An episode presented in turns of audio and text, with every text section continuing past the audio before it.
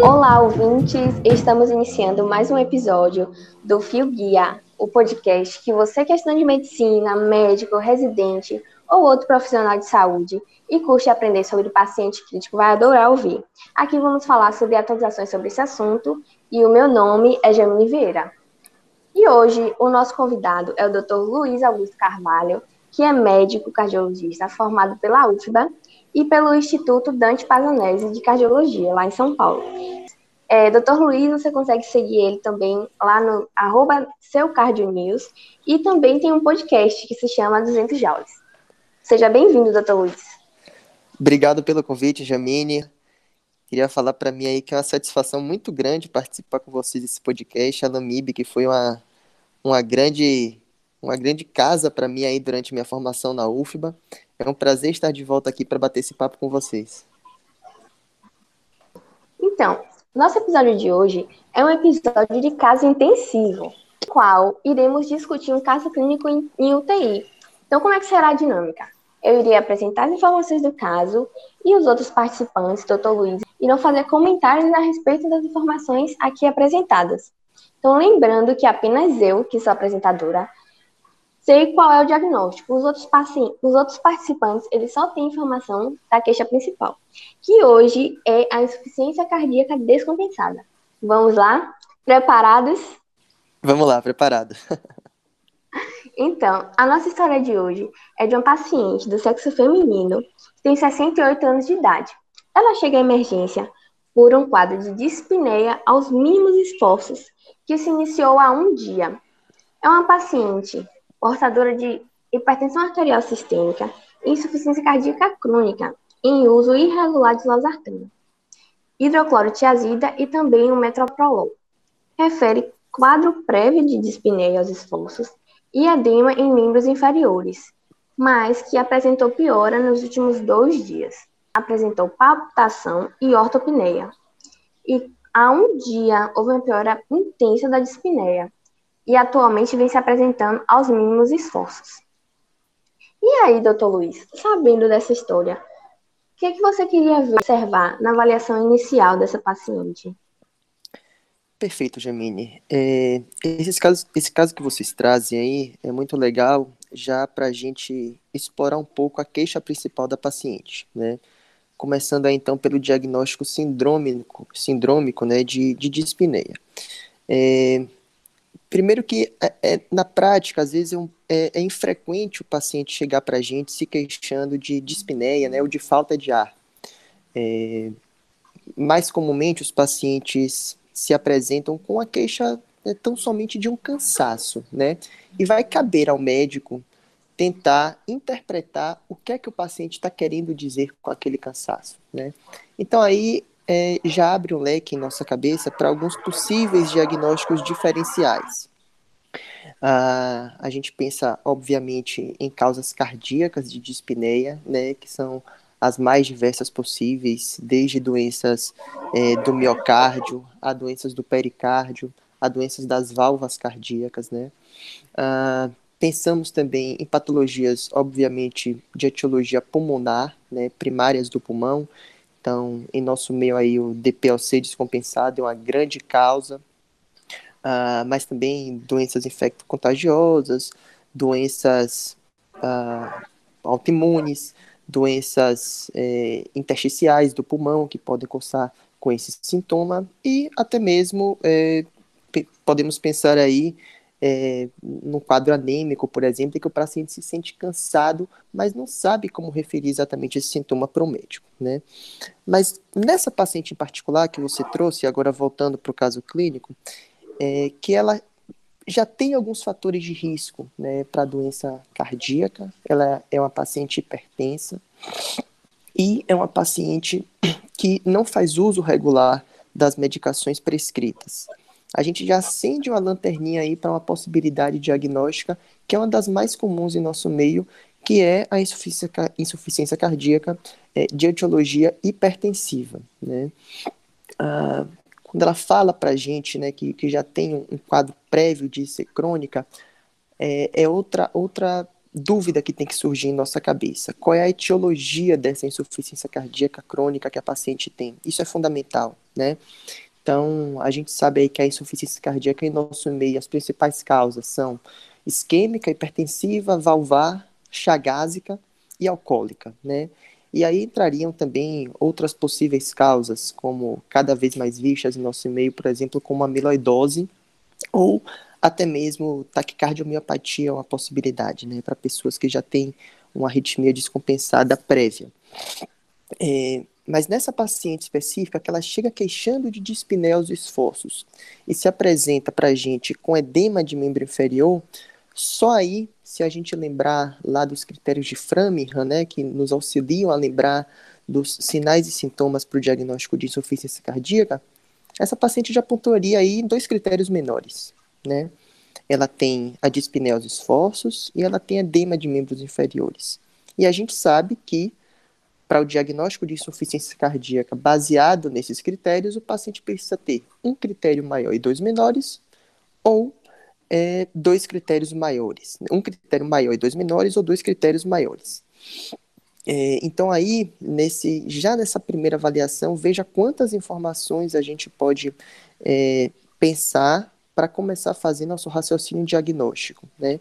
E aí acho que após esse primeiro passo, é, a gente vai partir para o exame físico para ver se ele nos auxilia no nosso diagnóstico. No A, que é a avaliação das vias aéreas, a gente observou que a paciente vem com a traqueia centralizada e com vias aéreas pérvias e mantidas, sem nenhuma alteração no A. No B, nós observamos que a expansibilidade preservada, porém a taquipneia e presença de crepitações em ambos os hemitóraxes.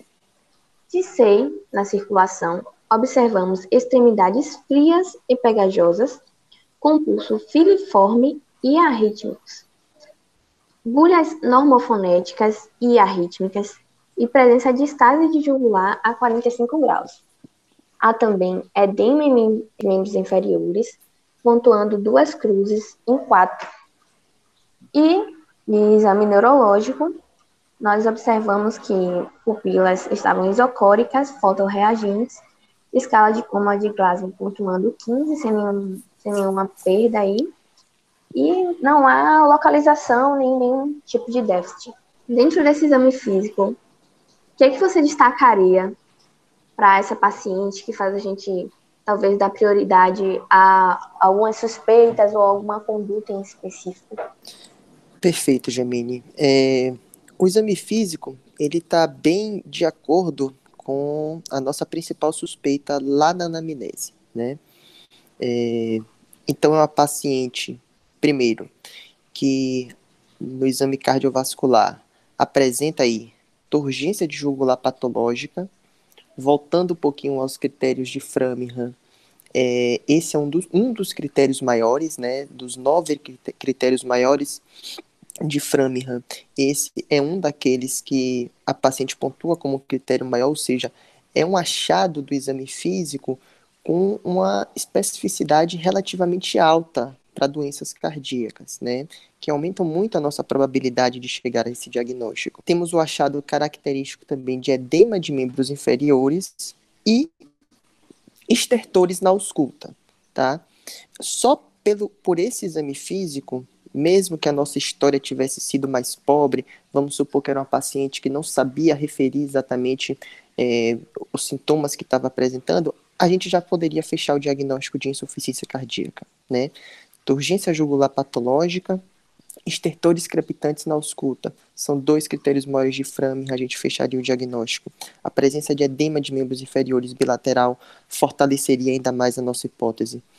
É, mas nos chama atenção também, Gemini, além desses sintomas congestivos, né, desses sintomas é, de aumento de líquido no, no, no, nosso organismo, e aí fica uma, uma curiosidade aqui para vocês, quando o paciente apresenta edema, edema de membros inferiores, a gente já sabe que esse paciente está aí 5 a 7 quilos, né, acima do seu peso seco, né, é, reforçando aí ainda mais junto dos outros achados a hipótese de insuficiência cardíaca descompensada.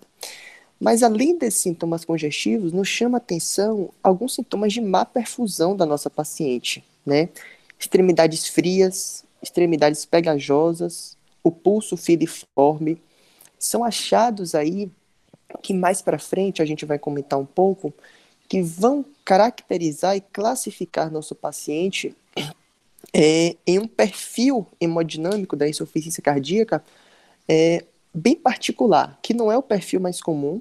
A gente tem o registro é, brasileiro de insuficiência cardíaca aguda, que foi o estudo BRIEF, que é, estabeleceu a prevalência dos perfis hemodinâmicos na insuficiência cardíaca, e esse específico não é o mais comum, mas é, que guarda consigo um pior prognóstico justamente por mostrar sinais de insuficiência ventricular esquerda é, manifestados aí pela má perfusão periférica, né? Então, eu destacaria isso no nosso exame físico. Felizmente, essa má perfusão da nossa paciente aparentemente ainda não comprometeu o nível de consciência, porque ela está é, com um Glasgow de 15. E aqui é, vale a pena, acho que a gente pontuar, que sobre os critérios de Framingham, são critérios que dá para a gente avaliar beira-leito, então isso é bem vantajoso, né? E aí a gente tem a cardiomegalia no raio-x, que é um critério maior, e que aí precisaríamos de um exame complementar para ter essa avaliação completa. Perfeito, Gemini. É, é, foi, foi muito bom você ter destacado isso, porque o objetivo dos critérios de Framingham é ter uma sensibilidade tal que permita o diagnóstico de insuficiência cardíaca nos é, mais diversos serviços de saúde, né, com as, as mais, os mais diversos recursos. Por mais que a gente precise aí de um raio-x de tórax para tentar pontuar em um dos critérios maiores, o raio-x é um exame amplamente disponível. Né? Você vê aí que é, o exame do cardiologista é o ecocardiograma e a, não aparece nenhum critério, né? É, exigido aí pelo ecocardiograma para a gente fazer esse diagnóstico. Ele é muito importante, eu vou falar um pouquinho dele mais na frente, mas o objetivo dos critérios de Framingham é justamente esse que você destacou, aumentar bem a sensibilidade para a gente fazer esse diagnóstico. Conduta inicialmente para essa paciente. Pronto, vamos lá. Então, então assim, pessoal, essa paciente quando ela chega na emergência, ela é uma paciente, quando ela chega no pronto-socorro, ela deve ser encaminhada à sala de emergência. A gente deve monitorizar essa paciente.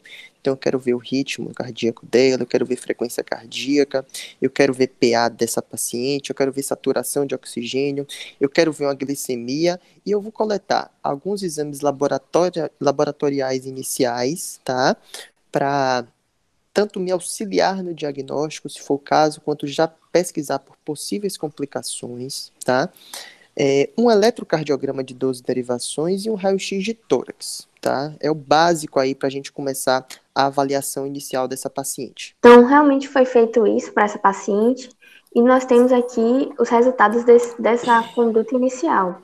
Então, de monitor da paciente, nós podemos observar que ela vinha com frequência cardíaca de 120 batimentos por minuto, saturando a 88% em ambiente, com a frequência respiratória de 30 incursões respiratórias por minuto, com a temperatura axilar de 37,1 graus Celsius e com a PA baixa. Ela vem com a PA sistólica de 90 e com a diastólica de 50 milímetros de mercúrio. Várias coisas chamam a atenção. Nós temos uma paciente que ela está hipotensa, taquipneica e saturando pouco e também está bem taquicárdica. Perfeito, Jamine. É, eu acho que com base nesses sinais vitais, é, obviamente a primeira coisa que a gente vai fazer é ofertar oxigênio para que a saturação de nossa paciente aí fique no mínimo em 92%, né?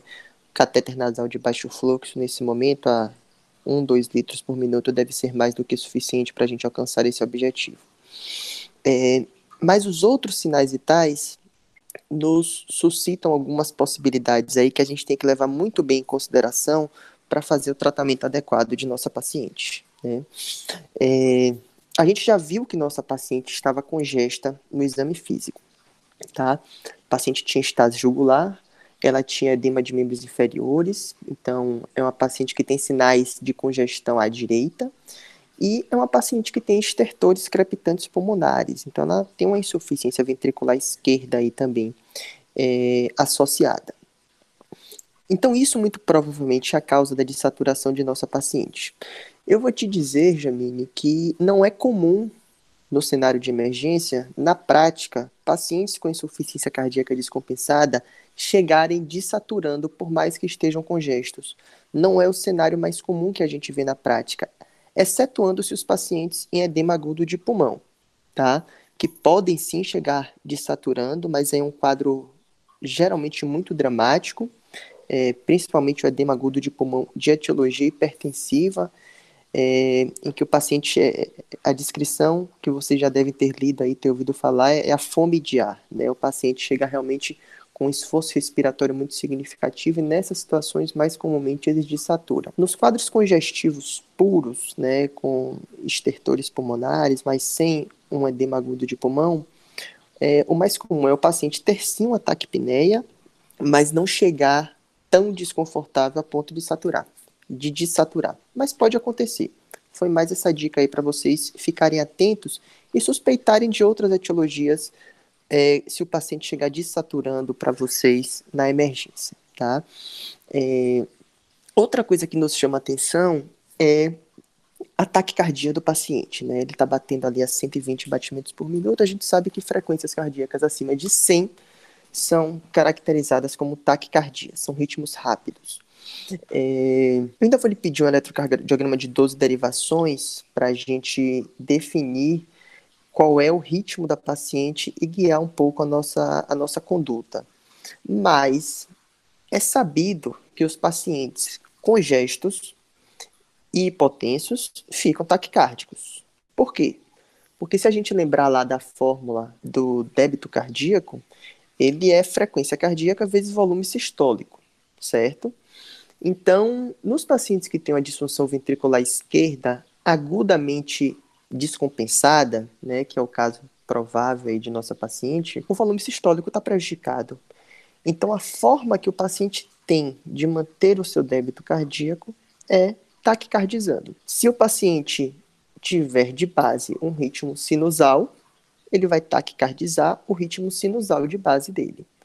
Se o paciente tiver de base um ritmo de fibrilação atrial, por exemplo, ele vai taquicardizar a fibrilação atrial que ele tem. É a forma que ele tem de aumentar débito cardíaco. Bom, eu acho que eu vou esperar o eletrocardiograma para a gente prosseguir nas nossas discussões. ok. Então, o eletro, a gente vê aqui, vem aqui com o eletro com frequência dessa paciente, ela vem com no eletro com a frequência de 120 batimentos por minuto. Em ritmo, nós não conseguimos verificar um da P e ver, e mas conseguimos verificar que tem um RR irregular. Temos um ritmo que é não sinusal, dessa forma. Em eixo, conseguimos ver aqui que a derivação D1 e a AVF estão positivas. Então, o eixo aparentemente está normal. O I, a gente não tem como avaliar, porque não tem. Ah, sim, é intervalo PR. Não tem como avaliar porque a gente não tem onda, onda P. Então, a gente não tem como avaliar isso. Perfeito. É, o P não está visível, mas a gente tem um QRS estreito, mas que está polimórfico. Não, tem, não conseguimos visualizar a elevação nem, de, nem desnivelamento do ST. Então, diante de tudo isso, a gente chega à conclusão de que estamos diante de uma paciente com quadro de uma fibrilação atrial. Perfeito, Jamine. É, um pouquinho na linha daquilo que a gente tinha comentado, né? É, então, vou só fazer um resumo da ópera aqui para a gente alinhar os nossos, os nossos raciocínios aí e prosseguir na discussão. Então, é uma paciente, né, idosa de 68 anos, certo? Que chega com a gente com a queixa de piora da dispneia recente associada a sintomas congestivos.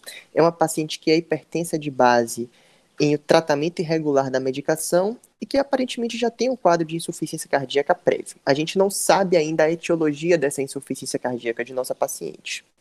O exame físico corroborou muito o nosso, a nossa suspeita inicial e é, de insuficiência cardíaca descompensada. E é, o eletrocardiograma agora evidenciou um ritmo de fibrilação atrial sem grandes alterações é, para a gente suspeitar, por exemplo, de uma cardiopatia hipertensiva eu esperaria aí um aumento de voltagem, por aqueles critérios que a gente está acostumado a ver, Sokolov, critérios de pontos de home hill test, é, ou alterações isquêmicas que surgiram a cardiopatia isquêmica. Então, a gente ainda tem aí uma paciente com uma insuficiência cardíaca descompensada, que a gente não conseguiu determinar bem a etiologia.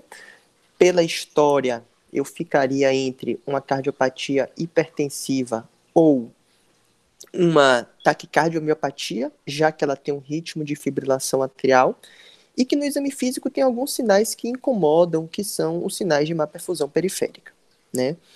É, como eu tinha comentado antes, e foi bom esse eletrocardiograma porque vai abrir espaço para a gente fazer essa discussão aqui, a paciente tem um ritmo de fibrilação atrial. Né? A gente não sabe há quanto tempo essa fibrilação atrial está instalada. E se a gente lembrar lá do, do fluxograma de tratamento da fibrilação atrial, a nossa condução vai variar conforme dois aspectos principais: instabilidade ou estabilidade de nossa paciente hemodinâmica, tá? É, e mais ou menos de 48 horas do início dos sintomas, tá? Ou, ou do início dos sintomas ou, ou do, do, diagnóstico de, de fibrilação atrial. O que, para te falar a verdade, é muito infrequente na prática, a gente conseguir determinar se a paciente tem mais ou menos de 48 horas do início da fibrilação atrial, tá? Mas o que a gente sabe é que essa paciente, ela, ela não chega a estar instável hemodinamicamente mas ela está mal perfundida. Eu não diria que essa paciente está chocada, mas ela sem dúvida alguma está mal perfundida, né? É, e aí a gente pode perguntar, poxa, será que a causa dessa instabilidade é a FA? Não me parece, não me parece. E aí já fica uma dica aqui também, que às vezes a gente não consegue essa informação e vai aprender ela no dia a dia a fibrilação atrial causar instabilidade hemodinâmica é bem infrequente, tá?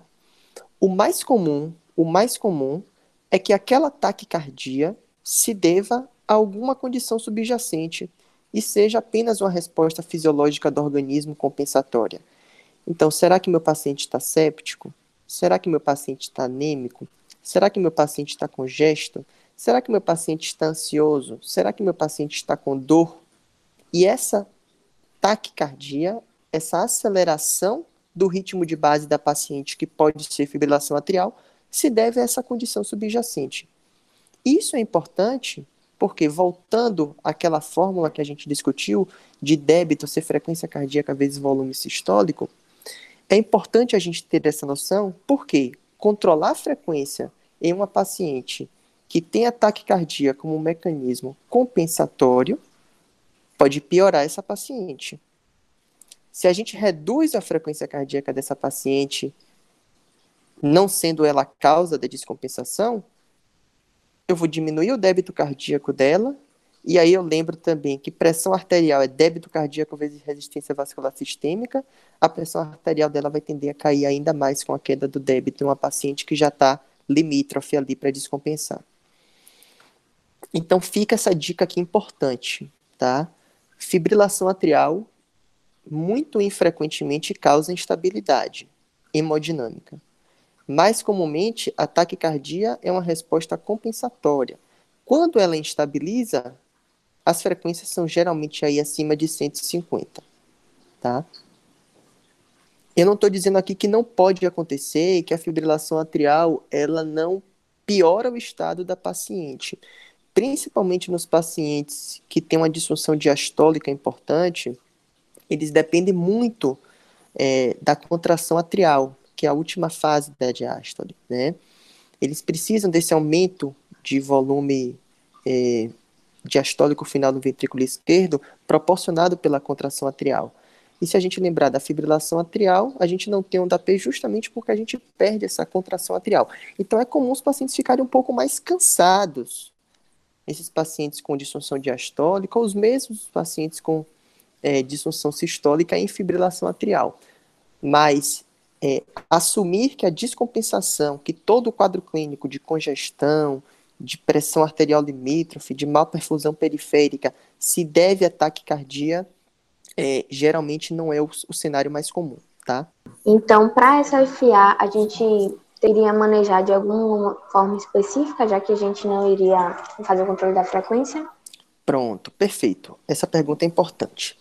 É, nesse primeiro momento, a gente vai considerar que a fibrilação atrial ela faz parte do quadro clínico. Ela não é a culpada é, pelos sintomas da paciente, tá?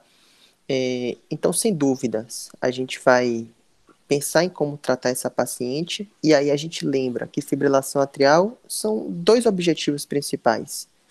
Prevenção de eventos tromboembólicos, notadamente AVC, né, que são os, os eventos mais frequentes, é, por meio da anticoagulação se o paciente tiver indicação. Ah, Luiz, e quem é que tem indicação? Então a gente vai lançar mão do chá de Svasc, é aquele score que leva em consideração algumas características aí, insuficiência cardíaca, hipertensão, idade maior que 75 anos pontua um ponto, idade, dois pontos, idade maior que 64 anos pontua um ponto, é, doença arterial periférica, AVC prévio, sexo feminino e diabetes, tá? Então a gente vai pontuar nosso paciente e homens com pontuação maior ou igual a 2, mulheres com pontuação maior ou igual a 3 merecem ser anticoagulados, porque sabe-se que o risco desses pacientes apresentarem AVC é superior ao risco oferecido de sangramento pelos anticoagulantes. Né?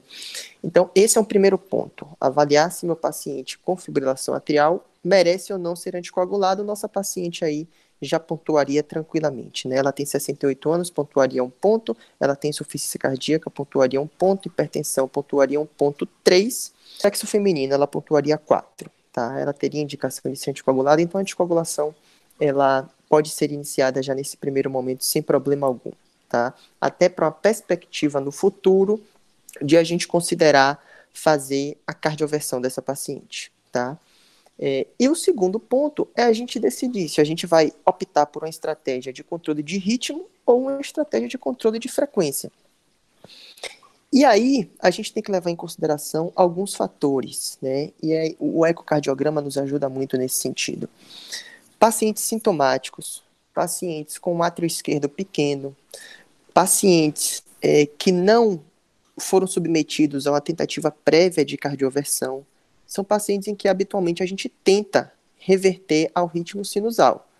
Porque sabe-se que parte do débito cardíaco depende da contração atrial e se o paciente está sintomático, o restabelecimento dessa contração atrial pode melhorar os sintomas dele. Tá? Por outro lado, pacientes com átrio esquerdo muito grande, que já foram submetidos a diversas tentativas de cardioversão, pacientes que não terão condições de tomar medicações antiarrítmicas após a cardioversão e pacientes com átrio esquerdo muito grande, é, são pacientes que habitualmente a gente opta pelo controle de frequência cardíaca, né? Porque sabemos que o risco deles apresentarem recorrências é muito grande, é muito significativo. É, e aí, nesse caso, não vale a pena submetê-lo ao risco tanto da cardioversão elétrica ou ao risco do uso das medicações antiarrítmicas em longo prazo. Então, nesse momento, Gemini, respondendo a sua pergunta de forma mais objetiva, é, eu consideraria a fibrilação atrial como um, um coadjuvante nesse quadro clínico da paciente, tá? Então, eu não controlaria a frequência dela nesse momento, eu não tentaria reverter o ritmo é, nesse momento, até porque ela não está anticoagulada, e eu não estou considerando que essa descompensação, que ela está instável por conta da fibrilação atrial, tá? Nesse primeiro momento, eu só iniciaria aí com a perspectiva de anticoagulação plena, é, de forma parenteral, tá? Subcutânea, se a função renal permitisse, com enoxaparina, para posteriormente fazer a conversão para um anticoagulante oral, preferencialmente de ação direta, se ela tivesse condições de adquirir e se não fosse uma fibrilação atrial valvar.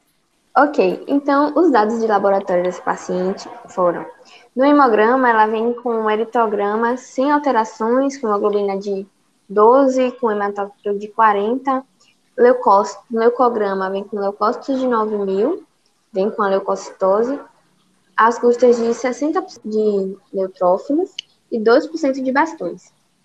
Vem com 350 mil plaquetas e vem com ureia de 30, sódio de 133, lactato de 1,8, creatinina de 1,1 e um potássio de 3,7, com a glicemia de 120. Também pediram para essa paciente dois exames, foram BNP e a troponina. E aí, antes de falar o resultado do exame, eu queria que o senhor comentasse um pouco sobre esses exames no contexto de um paciente que sabidamente tem insuficiência cardíaca crônica.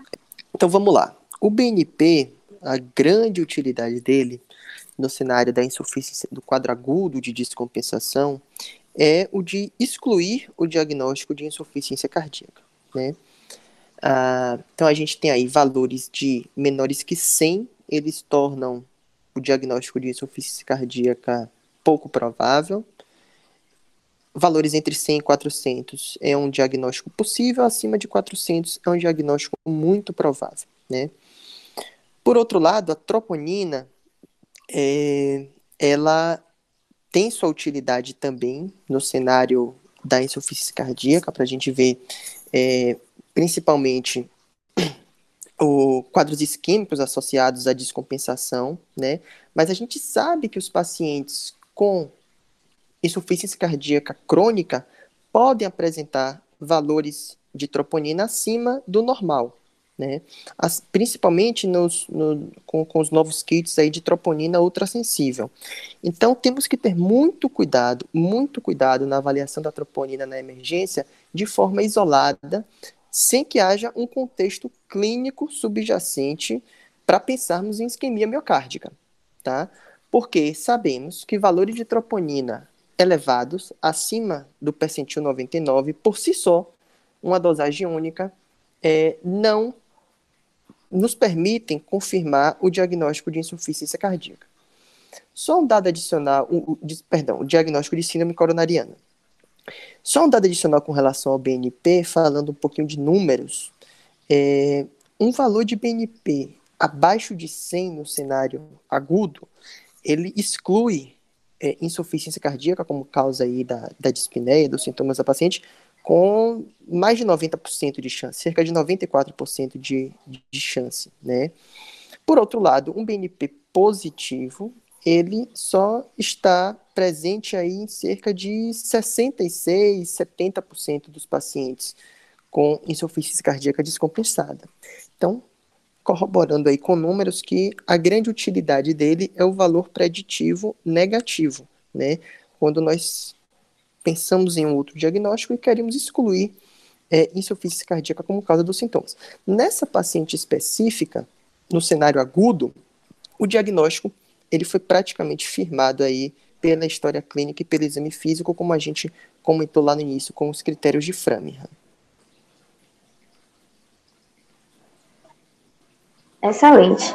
O quadro no BNP viria acima de 400, foi isso? Foi. E nessa paciente, o BNP era de 450 e ela veio com elevação de troponina também, uma troponina de 3. E aqui a gente quebra com aquele conceito que alguém pode ter de que troponina está intrinsecamente relacionada a SCA.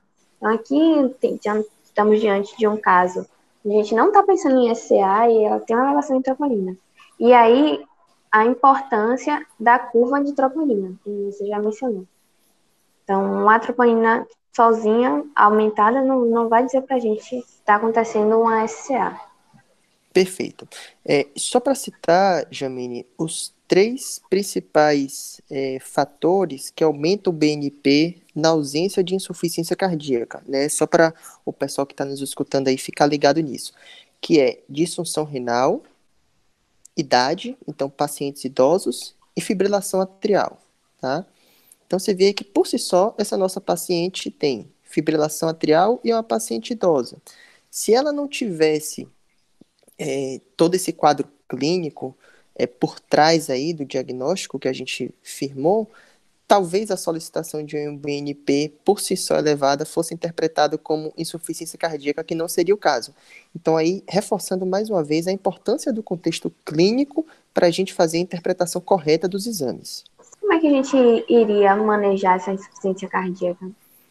Perfeito. Eu vou comentar um pouquinho só sobre os demais exames laboratoriais é, que você citou aí, é, de forma resumida, para não me estender muito, e falar de é, um diagnóstico diferencial importante que a gente sempre tem que pensar, que é o de sepse, tá? Então, por mais que o quadro clínico aí nos sugira muito fortemente o diagnóstico de IC descompensada, é, a gente não pode se esquecer lá do Quick SOFA, né, que leva em consideração três parâmetros, que é nível de consciência, então Glasgow menor do que 15, uma pressão arterial sistólica menor do que 100 e uma frequência respiratória maior que 22. Essa paciente pontuaria tranquilamente aí dois dos três critérios que é o suficiente para a gente positivar no Quick SOFA, né? Ela está taquipneica e ela está com a pressão arterial sistólica de 90. Então, não é que o Cooksofa ele serve para fechar, firmar o diagnóstico de sepse, mas ele é uma ferramenta diagnóstica de triagem, uma ferramenta é, de triagem inicial para a gente suspeitar desse di diagnóstico é, nos pacientes que se apresentam no pronto-socorro e que a gente não pode deixar passar esse diagnóstico, porque a gente sabe que quanto mais precoce o tratamento, é, melhor o prognóstico do nosso paciente. É, com relação aos exames laboratoriais que você citou, Jamine, além da TROP e do BNP, que nos ajudaram muito, é, a gente vê aí é, um potássio um pouquinho baixo, né? Para pacientes que têm fibrilação atrial, é desejável que a gente mantenha, idealmente, aí um potássio acima de 4, né? É uma paciente que não tem anemia, então foi outra possibilidade que a gente aventou lá no início, é, que, que, não justificaria, portanto, esses sintomas aí de dispneia, de cansaço que ela tem, e que, se eu não me engano, tem uma leucocitose discreta com desvio à esquerda, não é isso? Neutrofilia e desvio à esquerda. Perfeito. Que nos acende uma luzinha aí de que talvez, talvez, exista um quadro infeccioso descompensando uma insuficiência cardíaca de base. Isso é fundamental também. Então, a gente já falou aqui dos critérios diagnósticos de insuficiência cardíaca, a gente já falou da importância de a gente definir qual é a etiologia dessa insuficiência cardíaca, e aqui eu reforço que existem algumas etiologias que, quando bem tratadas, conseguem fazer um remodelamento reverso, então o paciente apresenta uma melhora de fração de ejeção, por exemplo, classicamente hipertensiva e taquicardiomiopatia, que são duas possibilidades que a gente aventou para a nossa paciente. É, eu destaco aqui agora, essas descompensações se devem ou à progressão natural da doença, tá? O paciente está piorando a despeito do tratamento medicamentoso, porque é uma doença mais agressiva mesmo, ou por má adesão terapêutica, tá? Ou por quadro infeccioso, tá? São as principais. Claro que isso vai variar de acordo com a etiologia. Então, se o paciente tem uma miocardiopatia de etiologia isquêmica, sempre você tem que suspeitar se ele não está apresentando uma nova síndrome coronariana aguda ou uma nova oclusão arterial, entre aspas, assim silenciosa, como causa daquela descompensação. Se o paciente é um paciente valvar, será que esse paciente não evoluiu com a trombose de prótese? Será que ele já não piorou uma doença valvar prévia que ele já tinha? Então, isso vai variar um pouquinho de caso a caso, tá? Uso de medicação é, cardiotóxica como causa de descompensação não é tão frequente. A gente vê, às vezes, com quimioterápico, tá? Que chama cardiotoxicidade. Medicação dando descompensação, o mais comum é anti-inflamatório não hormonal mesmo, tá? É, AINE aí para tratamento de artrose e tudo mais, é, é relativamente comum de descompensar a insuficiência cardíaca, né? Por piora de função renal, enfim. E o terceiro ponto que vale a pena a gente destacar, que é fundamental a gente observar na emergência, é qual foi a causa da descompensação da nossa paciente. Essa paciente do caso clínico, ela tem um fator muito claro que é a má adesão terapêutica, tá? Mas nem sempre é o caso.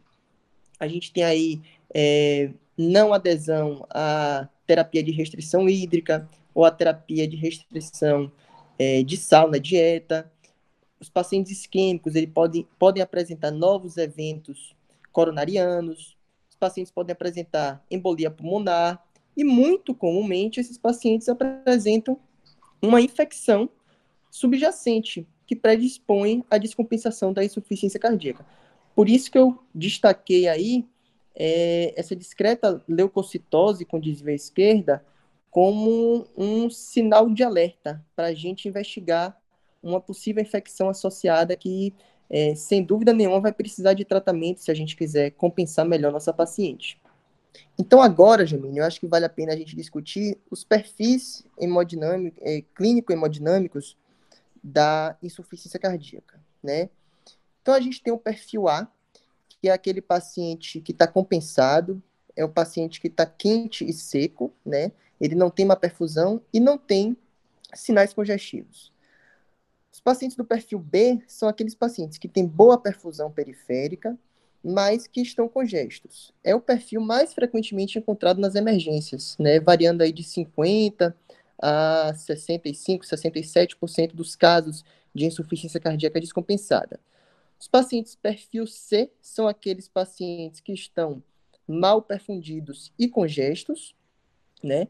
É, respondem por cerca de 20% dos pacientes que se apresentam na emergência. E por último, os pacientes que estão frios, ou seja, estão mal perfundidos e estão secos, sem congestão, são aqueles pacientes do perfil L, responder por cerca de 5%. Então, só com base nessa prevalência que eu falei para vocês, é, que foi extraída aí do Registro Brasileiro de Insuficiência Cardíaca, é, a gente já vê que é bem frequente os pacientes se apresentarem mal perfundidos e secos na emergência, tá? Ou seja, fazer volume para pacientes com insuficiência cardíaca é conduta de exceção. Até que se prove o contrário, os pacientes estão congestos. Fica essa dica também para vocês, tá? É, e aí é importante a gente fazer essa classificação dos pacientes nesses perfis, porque Uh, nosso tratamento vai variar de acordo com essa classificação, né? Nos pacientes que estão no perfil A, os pacientes que estão bem perfundidos e secos, sem congestão, o tratamento a ser instituído é o tratamento de manutenção. Então, esses pacientes merecem beta-bloqueadores, merecem vasodilatadores, é, os mais estudados aí são os inibidores da enzima de conversão de aldosterona, de angiotensina, os IECAS, é, e os antagonistas mineralocorticoides, que são é, espironolactona, principalmente conforme aí é, a, as diretrizes de tratamento de insuficiência cardíaca crônica, né? Então, essa terapia tripla, beta-bloqueador, IECA ou BRA e, é, e espironolactona, e os demais tratamentos conforme necessário, diurético, se for o caso, terapia de ressincronização, é, CBI, substituição por sacubitril valsartana, se o paciente permanecer sintomático, associação de hidralazina e monocardio, e assim por diante, tá? Os pacientes do perfil B são aqueles pacientes que estão congestos e bem perfundidos, e o tratamento habitualmente na emergência é o uso de vasodilatadores, tá? E é, diuréticos. Associando-se aí a ventilação não invasiva, é, quando disponível, principalmente para os pacientes mais sintomáticos do ponto de vista respiratório, tá? O objetivo do vasodilatador, e aí podem ser vasodilatadores, vasodilatadores preferencialmente endovenosos, é a diminuição da pré e da pós-carga, tá? Então a gente diminui pré-carga, descomprime esse ventrículo esquerdo, diminui, diminui pós-carga e facilita o trabalho cardíaco, né? Habitualmente, a medicação que nós utilizamos para esse fim é o nitroprusiato de sódio na emergência, tá? E os diuréticos, é, principalmente aí a medicação que a gente mais conhece, que é a furosemida, é um diurético de alça, né? É, na dose, a gente geralmente faz uma dose de ataque de 1 miligrama por quilo para esses pacientes congestos, com alguns objetivos, né? A gente objetiva aí que esse paciente tenha uma diurese de pelo menos um litro nas primeiras seis horas. É, esse paciente, idealmente, ele tem que estar tolerando decúbito nas primeiras 24 horas, sem edema de membros inferiores é, em 48 a 72 horas e sem dispneia os mínimos esforços nesse mesmo período, tá? São algumas metas do tratamento da furosemida. A dose de manutenção que a gente faz na emergência, após essa dose de ataque de 1 mg por quilo, ela vai variar se o paciente usava ou não furosemida de base. Para aqueles pacientes que já usavam furosemida, a gente tende a deixar, no mínimo, uma dose equivalente endovenosa, mas sabe-se que esses pacientes, por vezes, precisam de uma dose superior. Naqueles pacientes que não respondem à furosemida em elevadas doses, então, às vezes, aí, três ampolas de seis em seis horas, quatro ampolas de seis em seis horas, a gente tem algumas opções, né? A primeira delas é associar um diurético tiazídico para fazer o duplo bloqueio. Então, geralmente a gente associa hidroclorotiazida mesmo, para tentar obter diurese nesses pacientes e melhora dos sintomas congestivos. É, e ainda é possível lançar mão da é. Nos pacientes que, mesmo assim, não respondem, habitualmente a gente acaba progredindo para a necessidade de ultrafiltração, né? Para terapia dialítica. É a, é a, indicação clássica aí de a gente lançar mão de hemodiálise nos pacientes com esse perfil B, naqueles pacientes que não respondem ao diurético, ao tratamento diurético que a gente propõe. Ou menos comumente, e, e aí as evidências mostram que não há tanto benefício assim, é, a gente pode tentar lançar mão de furosemida em bomba de infusão contínua, para tentar atingir um nível sérico mais alto aí, e alguns pacientes têm uma boa resposta. Uh, então, o, o, tratamento dos sintomas congestivos é basicamente esse. Uh, lembrando que os pacientes podem apresentar uma piora transitória da função renal no início do tratamento, então é muito comum por exemplo, nossa paciente que tinha uma creatinina de 1.1, se eu não me engano, na admissão, né? É, ela pode evoluir nos primeiros dias com uma create de 1.4, 1.5, 1.6. É normal que isso aconteça. É o tempo em que o organismo está se readaptando ao novo estado volêmico e a tendência é que depois essa creatina caia. Então, isso é o clássico do paciente com gesto em uso de diurético. A creatina ela sobe e depois desce, tá? É, Claro que a gente sempre deve ficar atento aos, aos sinais de, de é, insuficiência renal pré-renal, né, por, por desidratação nesses pacientes, principalmente se mantiverem aí um balanço hídrico negativo, ne muito negativo por muitos dias, menos, menos 2 litros por dois, três dias seguidos. Mas, habitualmente, isso, isso é o que acontece. Uh, e por último, naqueles pacientes que estão no estágio C da insuficiência cardíaca, no, no, perfil C da insuficiência cardíaca, são os pacientes frios e congestos, além dos diuréticos e além é, da VNI e dos vasodilatadores, naqueles pacientes que não estão hipotensos, então isso é importante, os pacientes eles podem estar mal perfundidos, com a periferia mal, mal perfundida, e estarem normotensos ou com a PA limítrofe, que é o caso de nossa paciente ali de 90 de sistólica, ou hipotensos. Nos pacientes que não estejam hipotensos, então com a PA sistólica aí acima de 85 a 90, habitualmente a gente, a gente ainda tenta vasodilatá-los, tá? A gente sabe que esses pacientes com insuficiência cardíaca é, tem uma PA um pouco mais baixa mesmo. Então é muito comum um paciente com insuficiência cardíaca crônica, fração de ejeção de 25, 30%, tem uma PA 8 por 5 e está tudo bem para ele.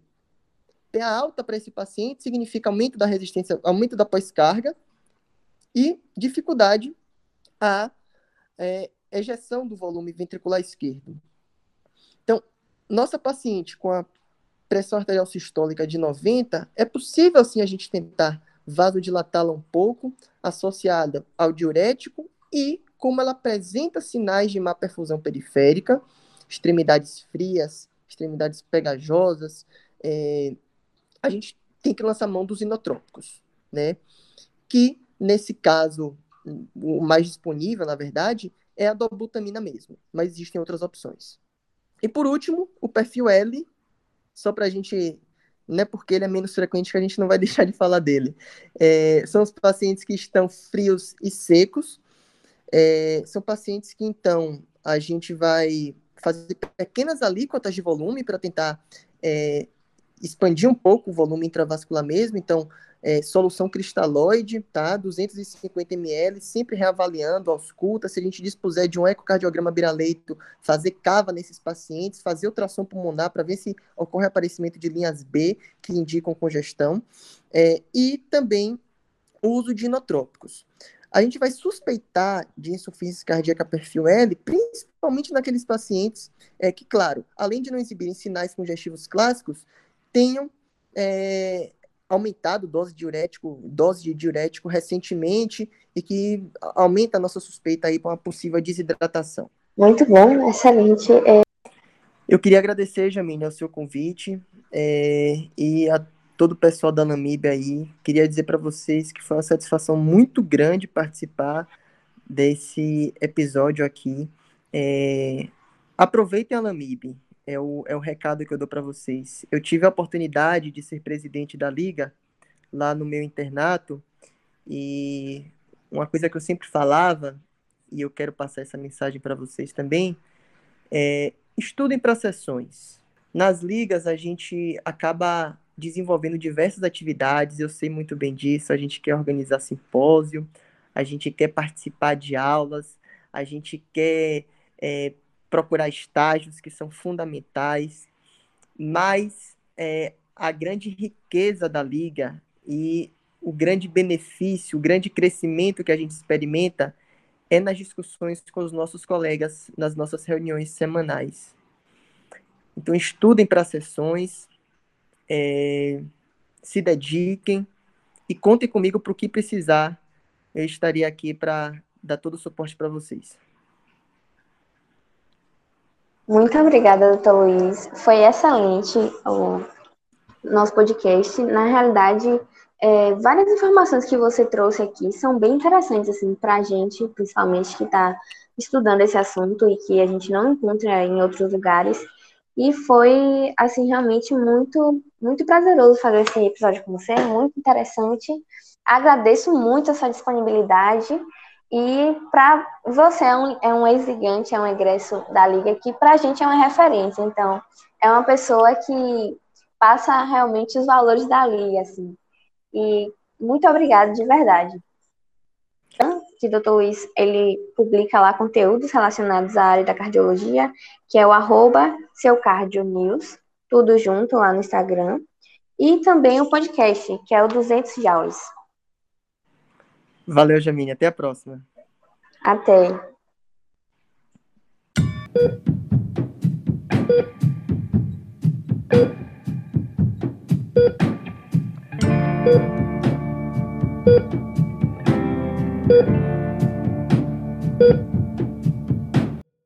Obrigada por ouvir esse episódio do Fio Guia. Se você curtiu, achou interessante, recomende ele para outras pessoas e dê follow aqui no Spotify, isso ajuda demais a gente. E nos siga lá nas nossas redes sociais. Estamos no Instagram, no arroba LigaLamib. E se você quer nos enviar sugestões, comentários ou compartilhar conosco uma história, escreva para o endereço fioguiapodcast.gmail.com. Até mais!